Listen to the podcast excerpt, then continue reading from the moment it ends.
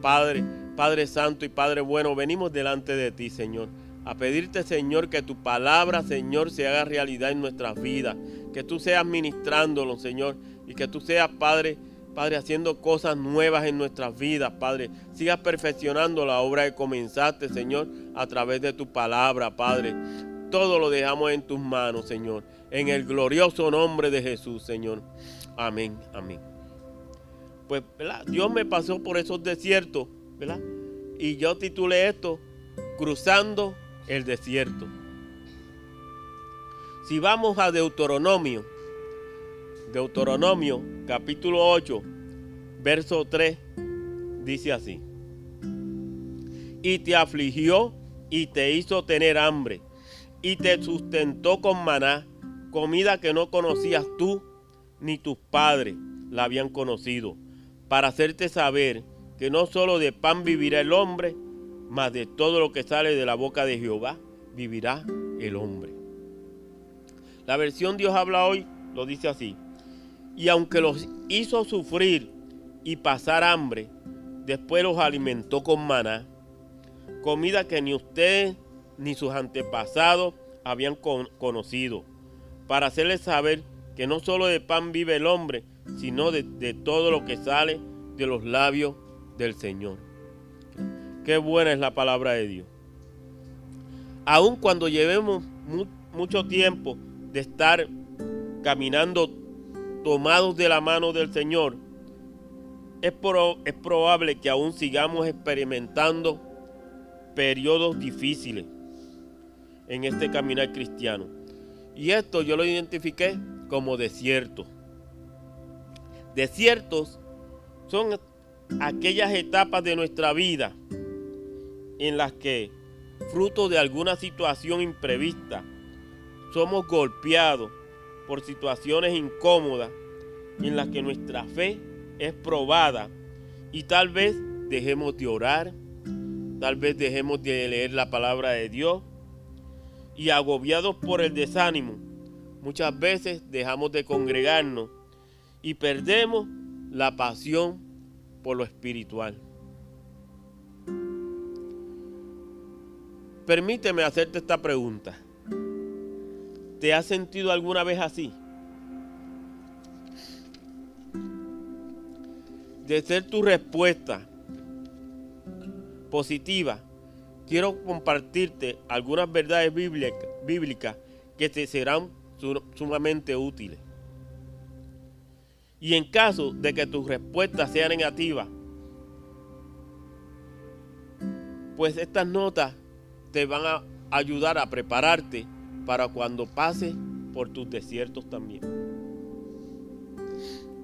La Biblia cuenta la siguiente historia con la, con la que nos deja entrever la realidad de esos momentos difíciles y la actitud que podemos tomar al vivirlo. Cuando vamos a la Biblia y vamos a Primera de Reyes, vemos al profeta Elías. El profeta Elías acababa de recibir un extraordinario respaldo de Dios, quien se manifestó con muchos milagros al poner al descubierto las estratagemas de engaño de Satanás, el cual utilizaba líderes de maldad al servicio de Jezabel, la esposa del rey Acab. Si vamos a Primera de Reyes, en el capítulo 18, versos 16 al 46, dice así: Entonces Adía fue a encontrarse con Acab y le dio el aviso, y Acab vino a encontrarse con Elías. Cuando Acab vio a Elías, le dijo: ¿Eres tú el que turbas a Israel? Y él respondió: Yo no he turbado a Israel, sino tú y la casa de tu padre, dejando los mandamientos de Jehová y siguiendo a los Baales. Envía pues ahora y congrégame a todo Israel en el monte Carmelo, y los 450 profetas de Baal, y los 400, 400 profetas de Acera, que comen de la mesa de Jezabel. Entonces acá convocó a todos los hijos de Israel y reunió a los profetas en el monte Carmelo. Y acercándose Elías a todo el pueblo, dijo, ¿hasta cuándo claudicaréis vosotros entre, dos pensamientos? Si Jehová es Dios, seguirle. Y si Baal, id en pos de él. Y el pueblo no respondió palabra. Y Elías volvió a decir al pueblo, solo yo he quedado como profeta de Jehová. Más de los profetas de Baal hay 450 hombres. Dénsenos pues dos bueyes y escogen ellos uno y córtelo en pedazos y pónganlo sobre leña, pero no pongan fuego debajo y yo prepararé el otro buey y lo pondré sobre leña y ningún fuego pondré debajo. Invocad luego vosotros el nombre de vuestros dioses y yo invocaré el nombre de Jehová y el Dios que respondiere por medio de fuego, ese sea Dios. Y todo el mundo respondió diciendo, bien dicho. Entonces Elías dijo a los profetas de Baal, escogeos un buey y preparadlo vosotros primero, pues que sois los, más. E invocad el nombre de vuestros dioses, más no pongáis fuego debajo. Y ellos tomaron el buey que les fue dado y lo prepararon. E invocaron el nombre de Baal desde la mañana hasta el mediodía, diciendo, Baal, respóndenos pero no había voz, ni quien respondiese entre tanto. Ellos andaban saltando cerca del altar que habían hecho. Y aconteció al mediodía que Elías se burlaba de ellos, diciendo, gritad en alta voz, porque Dios es, quizás está meditando y, y tiene algún trabajo, o va de camino, tal vez duerme y hay que despertarle. Y ellos clamaban a grandes voces, y se sajaban con cuchillos y con lancetas, conforme a su costumbre, hasta chorrear la sangre sobre ellos. Pasó el mediodía y ellos siguieron gritando frenéticamente hasta la hora de ofrecerse el sacrificio, pero no hubo ninguna voz, ni quien respondiese, ni quien escuchase. Entonces dijo Elías a todo el pueblo, acercaos a mí. Y todo el pueblo se, se le acercó y él arregló el altar de Jehová que estaba arruinado. Y tomando Elías doce, piedras conforme al número de las tribus de los hijos de Jacob, al cual había sido dada palabra de Jehová diciendo, Israel será tu nombre. Edificó con las piedras un altar en el nombre de Jehová. Después hizo una zanja alrededor del altar en que cupieran dos medidas de grano. Preparó luego la leña y cortó el buey en pedazos y lo puso sobre la leña y dijo, llenad cuatro cántaros de agua y derramadla sobre el, holocausto y sobre la leña. Y dijo, hacerlo otra vez. Y otra vez lo hicieron. Dijo aún, hacerlo la tercera vez. Y lo hicieron la tercera vez. De manera que el agua corría alrededor del altar y también se había llenado de agua la zanja. Cuando llegó la hora de ofrecerse el, holocausto, se acercó el profeta Elías y dijo, Jehová Dios de Abraham, de Isaac y de Israel, sea hoy manifiesto que tú eres Dios en Israel y que yo soy tu siervo y que por mandato tuyo he hecho todas estas cosas. Respóndeme, Jehová, respóndeme, para que conozca, para que conozca este pueblo que tú, oh Jehová, eres el Dios y que tú vuelves a ti el corazón de ellos. Entonces cayó fuego de Jehová y consumió el holocausto la leña, las piedras y el polvo, y aún lamió el agua que estaba en la zanja. Viéndolo todo el pueblo se postraron y dijeron, Jehová es el Dios, Jehová es el Dios. Entonces Elías les dijo, prended a los profetas de Baal para que no escape ninguno. Y ellos los prendieron y los llevó Elías al arroyo de Sison y allí los degolló. Entonces Elías dijo a Acab, sube come y bebe, porque una lluvia grande se oye. Acá subió a comer y a beber, y Elías subió a la cumbre del Carmelo, y postrándose en tierra, puso su rostro entre las rodillas. Y dijo a su criado, sube ahora y mira hacia el mar. Y él subió y miró y dijo, no hay nada. Y él le volvió a decir, vuelve siete veces. A la séptima vez dijo, yo veo una pequeña nube con la palma de la mano de un hombre que sube del mar. Y él dijo, ven, ve y di acá, unce tu, tu carro y desciende para que la lluvia no te ataje. Y, y, aconteció estando en esto que los cielos se oscurecieron con nubes y viento, y hubo una gran lluvia. Y subiendo acá vino a, a, a.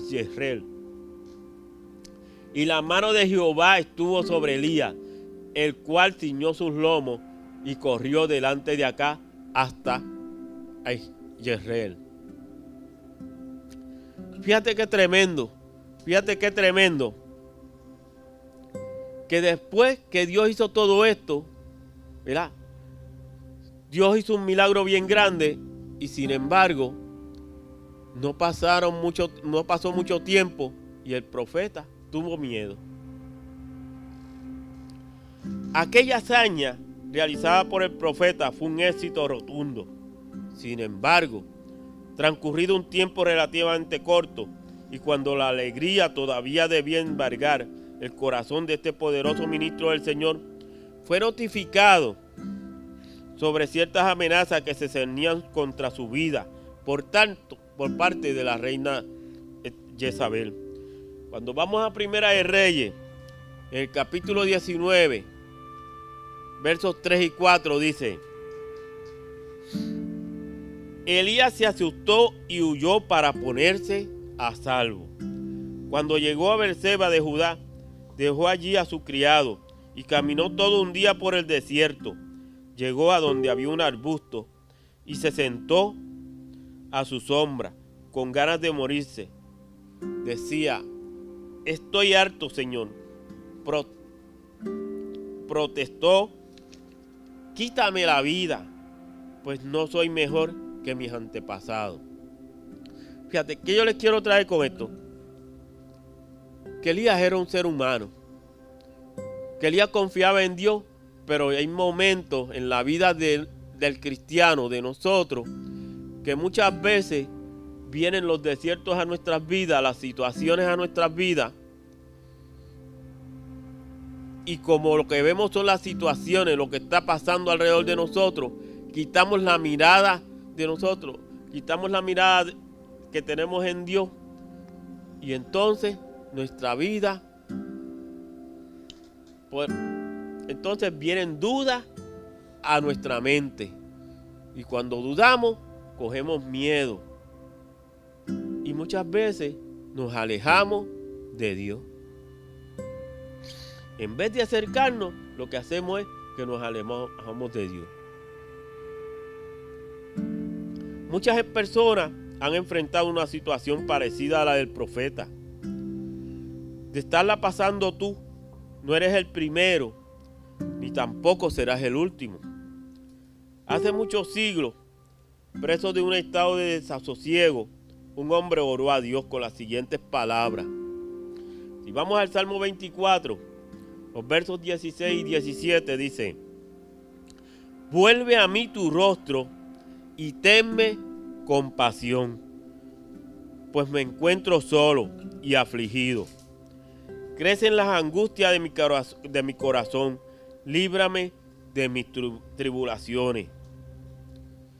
Cuando vienen las tribulaciones a nuestras vidas, vienen las situaciones difíciles, es momento entonces de tirarnos de rodillas y acercarnos a Dios para que Dios nos dé la fuerza para seguir cruzando el desierto por donde vamos.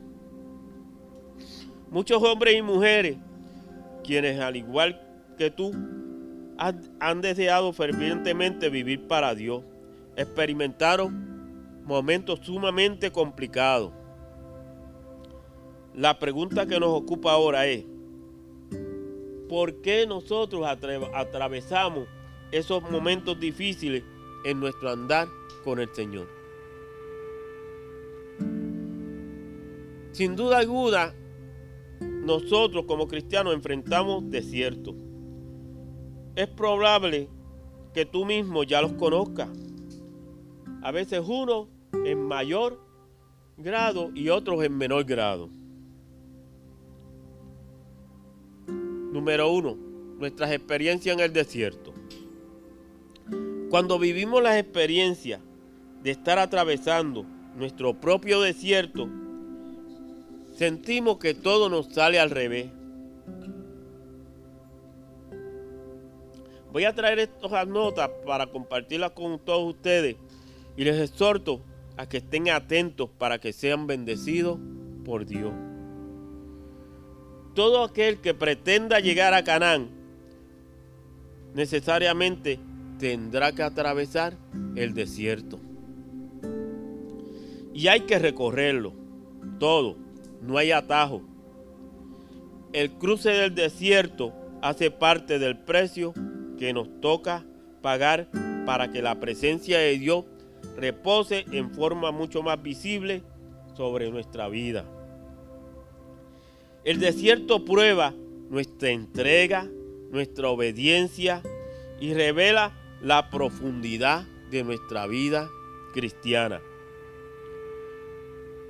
Toma en cuenta que al hablar del desierto me estoy refiriendo a aquellos tiempos en los que el trato de Dios se torna mucho más duro y en los que nos cuesta entender por qué nos pasa lo que nos está pasando. Entonces, ¿qué sucede? A Israel todo le estaba saliendo contrario a lo que ellos habían imaginado. Soñaban con llegar lo más pronto posible a su destino, que era Canaán. Pero no sucedía así. La tierra prometida no aparecía por ningún lado. La travesía se prolongaba cada vez más y los ánimos se caldeaban. El descontento del pueblo era manifiesto. El desierto era lo único que marcaba ahora la diferencia entre Egipto y Canaán. Lo más doloroso es que esta ha sido, o bien pudiera ser, en este preciso momento la experiencia de muchos también. Cuando se cruza el desierto, las cosas no salen como se han planeado. Todo se torna, como decimos por ahí, ¿verdad? Todo se torna en color de hormiga brava. Y en lugar de avanzar, lo que hacemos es que retrocedemos. El negocio que estaba a punto, de, cerrarse se cancela. El dinero que se esperaba con tanta urgencia no llega. El amigo del que se esperaba la ayuda financiera no aparece por ningún lado. En casi todas las puertas que hemos tocado gentilmente nos han dicho que no. El desespero se deja entrever y la impaciencia se agiganta. En lo espiritual sentimos que nuestra alma está vacía, que nada la llena y que nuestro norte se ha perdido. En lo familiar, las tensiones de pareja y de familia siguen creciendo y no vemos soluciones por ningún lado. En lo emocional nos sentimos confusos, perdidos, tristes, con una fuerte impresión de que no estamos haciendo lo correcto, que lo que vivimos no es lo que realmente Dios quería para nosotros. Entonces, ¿qué significa todo esto que nos está pasando? que llana y sencillamente nos encontramos cruzando el desierto. No sé si te ha pasado a ti. Tal vez a ti no te ha pasado. A mí me ha pasado. Segundo, el desierto casi siempre nos oculta del mundo exterior. A diferencia de las otras naciones que podían andar a sus anchas, el pueblo, el pueblo de Israel divagaba en un desierto que cada vez parecía más largo y lejano que nunca. Es cierto que en su caminar por ese caluroso camino encontró pueblos y gentes a su paso, pero estos casi siempre, casi siempre se tornaron en enemigos. Algunos les hicieron la guerra, en tanto que otros no los dejaron cruzar por sus predios. El desierto los aisló, de, de los otros pueblos. Con nosotros pasa igual. Cuando estamos cruzando el desierto,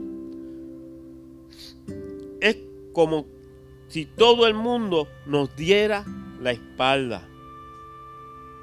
El anonimato es nuestra experiencia más reiterada. Nadie se acerca a nosotros. El celular no suena. A nuestro correo electrónico solo llegan artículos, ofertas y propagandas de consumo. Nuestras viejas amistades nos olvidan. Nadie parece tener interés en nosotros, excepto Dios que nos está tratando, puliendo mediante esta experiencia. El desierto, el desierto nos aísla de lo visible y tangible para que podamos conocer lo invisible y lo espiritual. En el desierto se aprende a vivir por fe. Tercero, el desierto se relaciona con tiempos de escasez y de estrechez. Cuando vemos al pueblo de Israel, el pueblo de Israel durante casi todo el tiempo que estuvo en el desierto, una sola variedad de alimentos les, tomó, les tornó en común, en común denominador de todos los días, el maná. Imagínate eso, maná en el desayuno, maná en el almuerzo, maná en la cena, jugo de maná, tortas de maná, bocadillos de maná, aceite de maná, tinto de maná. Y como si fuera poco, imagínate si cuando soñaban lo que soñaban estaba relacionando con el maná. Pero fíjate, pero fíjate que tremendo también. Cuando vamos tan bien, cuando vemos tan bien, nunca pasaron hambre. A propósito, ¿con qué pasaste o tal vez está pasando tú tu desierto? Espero que salgas pronto de él. No te desanimes, ya que después del desierto te espera tu Canaán, te espera tu tierra de bendición. Cuarto, en el desierto podemos caer en el desánimo la crítica, la rebeldía y la murmuración. Al no entender Israel el propósito que Dios tenía al permitirle permanecer durante tanto tiempo en el desierto, fue presa fácil del desánimo, la murmuración y la rebeldía. Sobresalen hechos como la rebelión de Coré, la de María y Aarón, entre, entre otras. A, diario el pueblo se quejaba del liderazgo de Moisés y hasta de la certeza de que Dios pudiera llevarlos hacia donde había prometido hacerlo. Todo apuntaba lo contrario. La no comprensión de los caminos del Señor los llevó a una constante actitud de apatía, de dejadez, en lo espiritual y en lo interpersonal. Actitudes que no están distantes a las reacciones que tenemos nosotros cuando en nuestra vida cristiana el único panorama que avistamos en el desierto, en toda su anchura y extensión, es desierto. Muchas veces arena.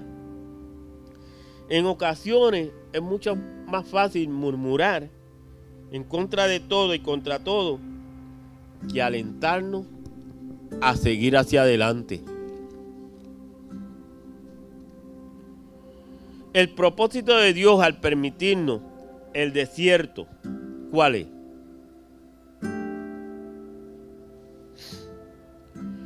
Es vivir de acuerdo al propósito que Él tiene para nosotros. Romanos capítulo 8, verso 28 dice así. Y sabemos que a los que aman a Dios, todas las cosas les ayudan a bien. Esto es, a los que conforme a su propósito son llamados. Entonces, ¿Dios desea lo mejor para nosotros o desea las cosas malas para nosotros? La experiencia del desierto no es la excepción. El cruce del desierto es una experiencia que hace parte de nuestro aprendizaje en los caminos del Señor. La Biblia nos señala varias razones por las que Dios nos cruza por el desierto. Número uno, para llevarnos a un nivel mayor de comunión con Él.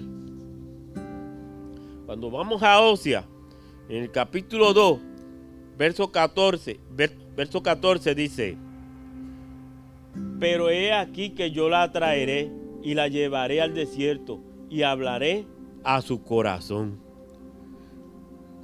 En la versión Dios habla hoy lo dice así. Yo la voy a enamorar, la llevaré al desierto y le hablaré al corazón. En la experiencia del cruce del desierto, podemos permitirle al Señor que nos hable en forma más frecuente, lo que a su vez nos hará más sensible a su voz.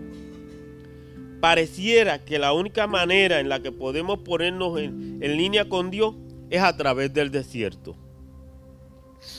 En el desierto dejamos de oír otras voces para escuchar la de Dios. Entonces, ¿qué pudiera decirnos Dios en el desierto que no nos lo dice en otras circunstancias?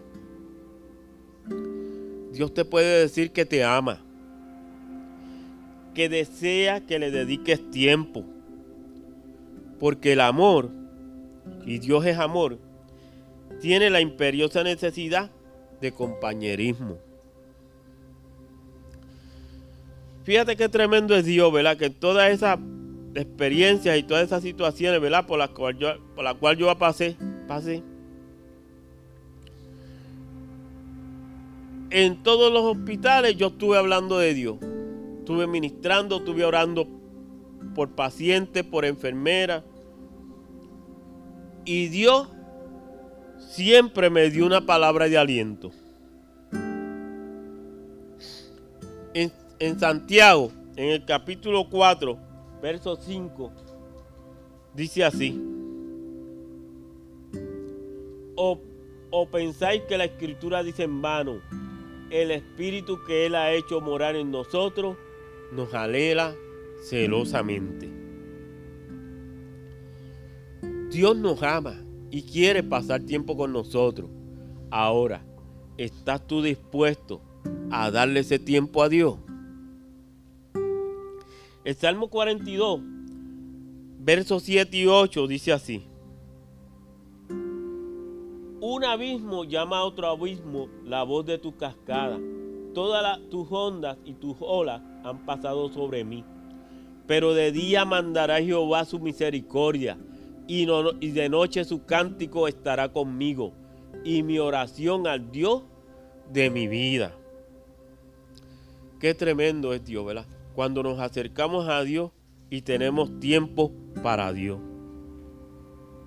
Así que si tu nivel de comunión con el Señor no es muy profundo, tal vez Dios tenga que llevarte al desierto para que tú accedas a conocerlo un poco más. El mejor revelador del carácter y el trato de Dios es el desierto. Aquel que aprende a conocerlo y a, y a seguirlo en lo áspero de un desierto, califica para, seguir, para seguirlo en lo apacible de la llanura. Deuteronomio capítulo 8, verso 2 dice, Deuteronomio capítulo 8, 8, verso 2 dice, y te acordarás de todo el camino por donde te ha traído Jehová tu Dios estos 40 años en el desierto, para afligirte, para probarte, para saber lo que había en tu corazón, si habías de guardar o no sus mandamientos. La versión Dios habla hoy lo dice así.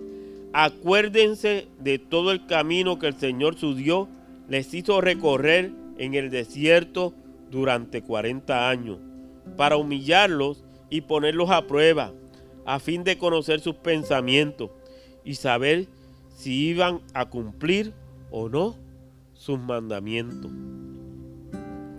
Nada nos cuesta tanto como perfeccionar nuestro carácter. Todos tenemos mucha paciencia, ¿verdad que sí? ¿O no? Alguien por ahí se está riendo, o sea, eso quiere decir que no. ¿Verdad? Pues a Dios le importa más lo que somos que lo que hacemos. Esto último es temporal, lo primero es eterno. Por ello, Él trabaja en nuestra perfección y no desistirá en tanto que aún haya área que perfeccionar. Y yo te pregunto, ¿tú tienes áreas que perfeccionar en tu vida? Yo las tengo. Filipenses capítulo 1, verso 6 dice así. Estando persuadido de esto, que el que comenzó en vosotros la buena obra, la perfeccionará, la perfeccionará hasta el día de Jesucristo. Dios va a seguir perfeccionándonos, ¿verdad? Y va a perfeccionar la obra que comenzó en nosotros. El trato de Dios apunta hacia un nivel de madurez en el que ya, como dice Efesios capítulo 4, verso 14, que dice así, para que ya no seamos niños fluctuantes, llevados por donde por doquiera de todo viento de doctrina, por estratagema de hombres que para engañar emplean con astucia las artimañas del error. Si Dios no nos pasa por el desierto, no vamos a estar preparados para las pruebas que puedan venir. La versión Dios habla hoy lo dice así. Ya no seremos como niños que cambian fácilmente de parecer y que son arrastrados por el viento de cualquier nueva enseñanza hasta dejarse engañar por gente astuta que anda por camino equivocado. Y Primera de Corintios, capítulo 16, verso 13. Primera de Corintios, capítulo 16, verso 13 dice, velad y estad firmes en la fe, portados varonilmente y esforzados. Eh, tenemos que esforzarnos. La versión Dios habla hoy lo dice así, manténganse despiertos y firmes en la fe tengan mucho valor y firmeza. Entendiendo que el carácter, la esencia de lo que es nuestro ser, se forja en el fragor del trato de Dios. Madurar es todo un proceso. Y Dios se toma su tiempo en llevarnos a esa etapa en la que Él pueda confiarnos su presencia y su unción. Un carácter santificado y acrisolado por el fuego del desierto es lo que nos capacita tanto para servirle como para atesorar la revelación de su palabra y para exteriorizar nuestros valores morales que han de poner de relieve nuestra comprensión del plan de Dios con nosotros. La aplanadora de la que Dios se vale para nivelarnos en las áreas que lo requieren es el desierto. En el desierto aprendemos a morir a nosotros mismos. También en el desierto se prueba nuestra fe. Fíjate que dice, para probarte, para saber lo que había en tu corazón. El Señor Jesucristo también afirmó que nuestra conducta estaba estrechamente ligada a lo que pudiera encontrarse en nuestro corazón. Cuando vamos a Mateo, en el capítulo 7, versos 17 y 18, dice, Así todo buen árbol da buenos frutos, pero el árbol malo da frutos malos No puede el, buen árbol dar malos frutos, ni el árbol malo dar frutos buenos. Lucas capítulo 6, versos 43 y 45 lo dice así. No es buen árbol el que da malos frutos, ni árbol malo el que da buen fruto. Porque cada árbol se compone, se conoce por su fruto, pues no se cosechan higos de los espinos, ni de la zarza se vendimian uva. El hombre bueno del buen tesoro de su corazón saca lo bueno, y el hombre malo del mal tesoro de su corazón saca lo malo, porque de la abundancia del corazón habla la boca. Esa es la palabra de Dios.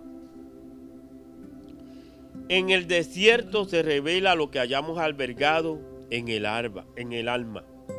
El desierto tiene la particularidad de poner de manifiesto lo que el corazón ha atesorado.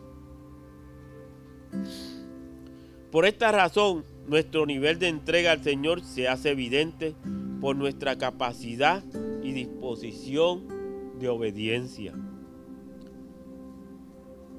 Asombra ver cómo algunos están dispuestos a realizar cualquier sacrificio en lo que les corresponda, pero muy poco a obedecer. Creen erróneamente que los sacrificios y los sobreesfuerzos valen más que la obediencia pero ni siquiera una tonelada de oración o cualquier otro tipo de sacrificio logrará conseguir lo que una onza de obediencia puede conseguir.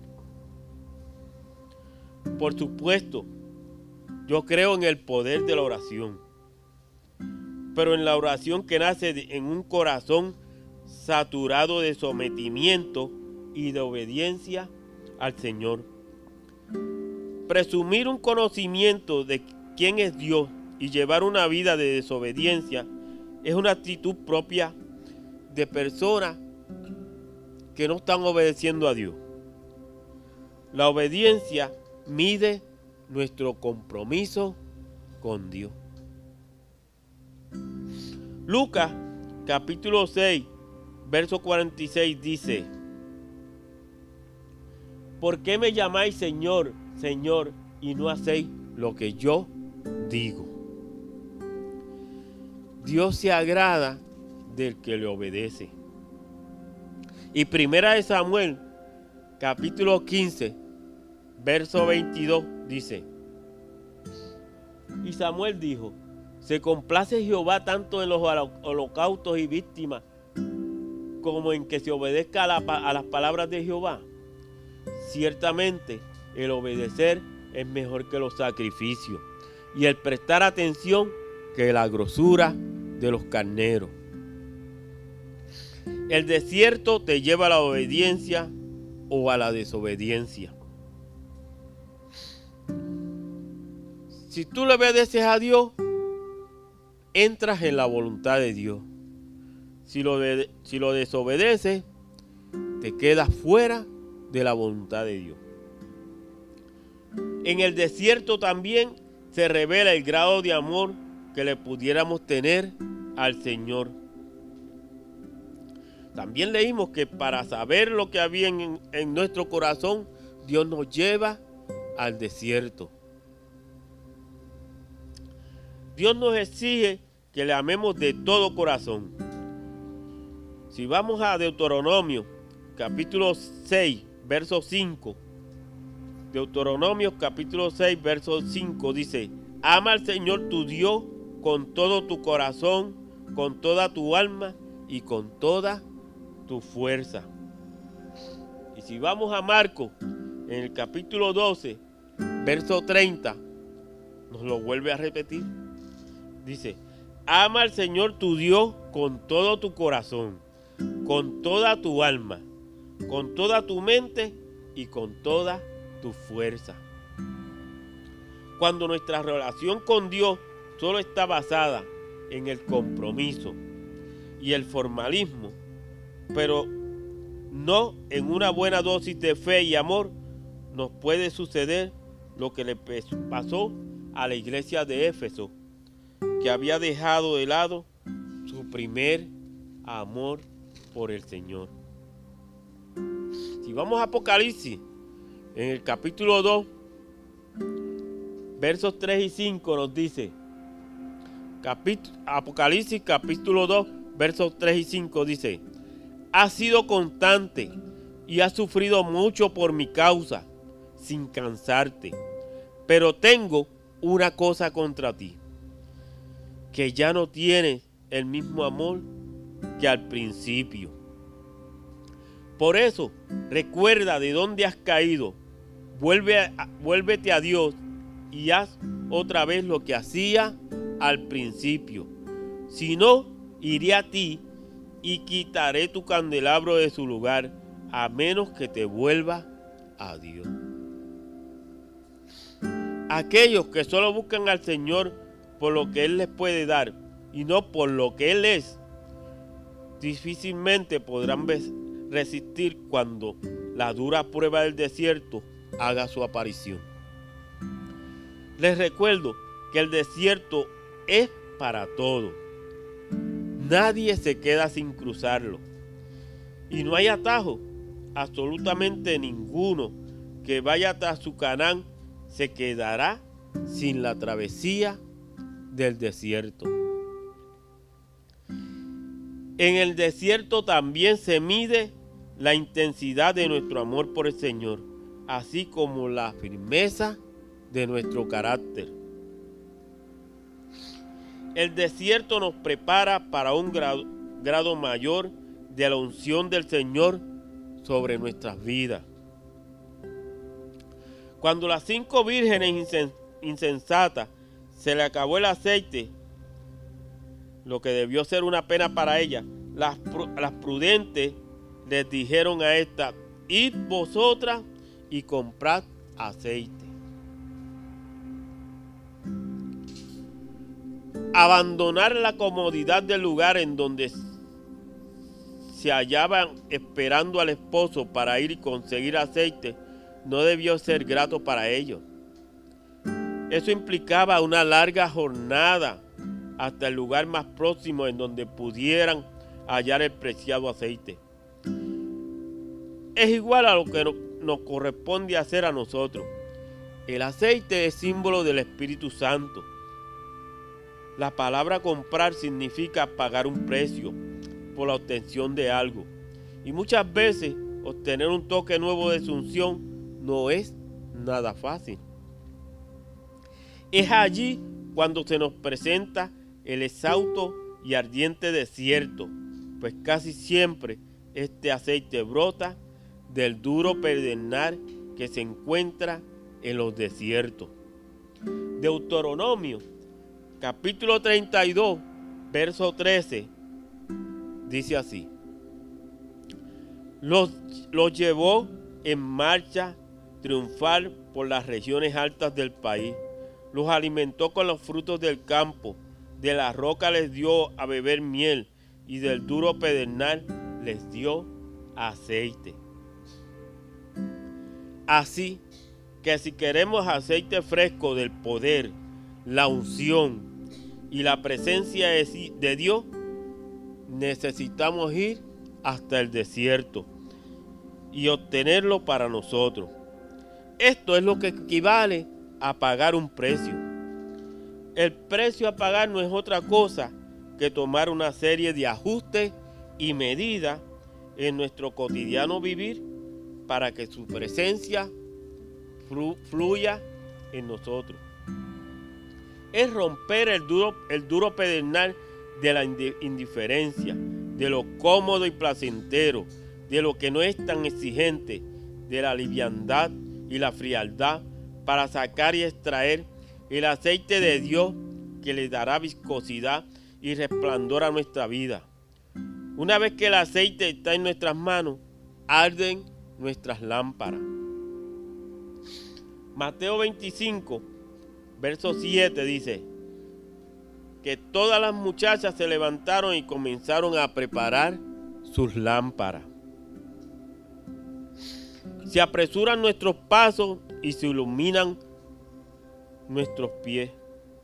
El Salmo 104, verso, 5, verso 15 dice, Salmo 104, verso 15 dice, el pan que le da fuerza y el vino que alegra su vida y hace brillar su cara más que el aceite. Te pregunto, ¿quieres tú este aceite? ¿Estás dispuesto a buscarlo hasta obtenerlo? El desierto nos alista para hacer un regimiento militar. En Egipto, Israel no tenía futuro. La esclavitud era su norma de vida. En Egipto no fueron adiestrados para ser guerreros, eran esclavos, sometidos a la voluntad de otro. Ellos aprendieron a ser valientes y luchadores en su cruce por el desierto. El hecho de que ellos tuvieron que enfrentar las hostilidades de los pueblos por donde pasaron los convirtió en un ejército poderoso que comandó Josué cuando llegaron a Canaán. En el desierto dejaron de ser débiles y frágiles esclavos y se tornaron en valientes y decididos conquistadores. El cruce del desierto, los tiempos de luchas y pruebas, nos hará ser fuertes en el Señor, para que no seamos vencidos fácilmente por las dificultades. El, el, Señor Jesucristo dijo en Mateo capítulo 11, verso 12, el reino de los cielos sufre violencia y los violentos lo arrebatan. Entonces, concluyendo, el desierto es el campo de entrenamiento en el que nos alistamos para cuando llegue el momento de poseer lo que nos pertenece. No podemos renegar de nuestros desiertos, porque en ellos aprendemos a ser fuertes en esta decisiva conquista de lo espiritual. En el desierto cambiamos de mentalidad y somos transformados en avistados guerreros que luchan hasta lo sumo por su victoria. El desierto que podamos, que podamos estar cruzando hoy es tú, es nuestro lugar de promoción. Pues hoy yo te digo, si tú estás cruzando por el desierto, si estás ¿verdad? teniendo pruebas, teniendo situaciones, pasando por donde Dios te esté pasando, Recuerda que Dios va a estar contigo. Y que si logra obedecer a Dios y, y logra seguir hacia adelante, Él te va a dar la victoria en tu desierto. Amén. Pues vamos a cerrar nuestros ojos. Ahí donde estamos, vamos a inclinar nuestro rostro. Y si tú estás pasando, ¿verdad? Por alguna necesidad, por alguna situación o necesitas oración por algo, pasa al frente para orar por ti. Dios es el único que puede ayudarnos a cruzar el desierto en victoria. Y solamente Dios tiene la solución a esa situación, a ese problema y está al alcance de una oración. Es gratis, no te cuesta nada. Acercarte a Dios y pedirle que ahí en tu desierto Él te ayude a conocerlo más para que la unción de Dios se vuelva sobre ti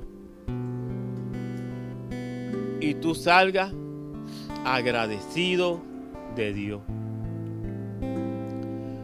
Tú tienes en tus manos la alternativa. Solamente tú puedes hacerlo. Dios está ahí. Y cuando tú vienes a Él, Él no te echa afuera. Él tiene sus brazos abiertos para que tú vengas. Qué bueno es Dios, ¿verdad? Qué maravilloso es el Dios Todopoderoso que no nos desampara ni nos deja, que siempre está con nosotros. Amén. Pues oramos. Padre, gracias, Señor. Gracias por la oportunidad que tú nos das, Señor, de venir ante ti, Señor. Porque es un privilegio estar delante de tu divina presencia, Señor. Te reconocemos, Señor, como nuestro Dios, como nuestro Rey como nuestro Señor, Padre.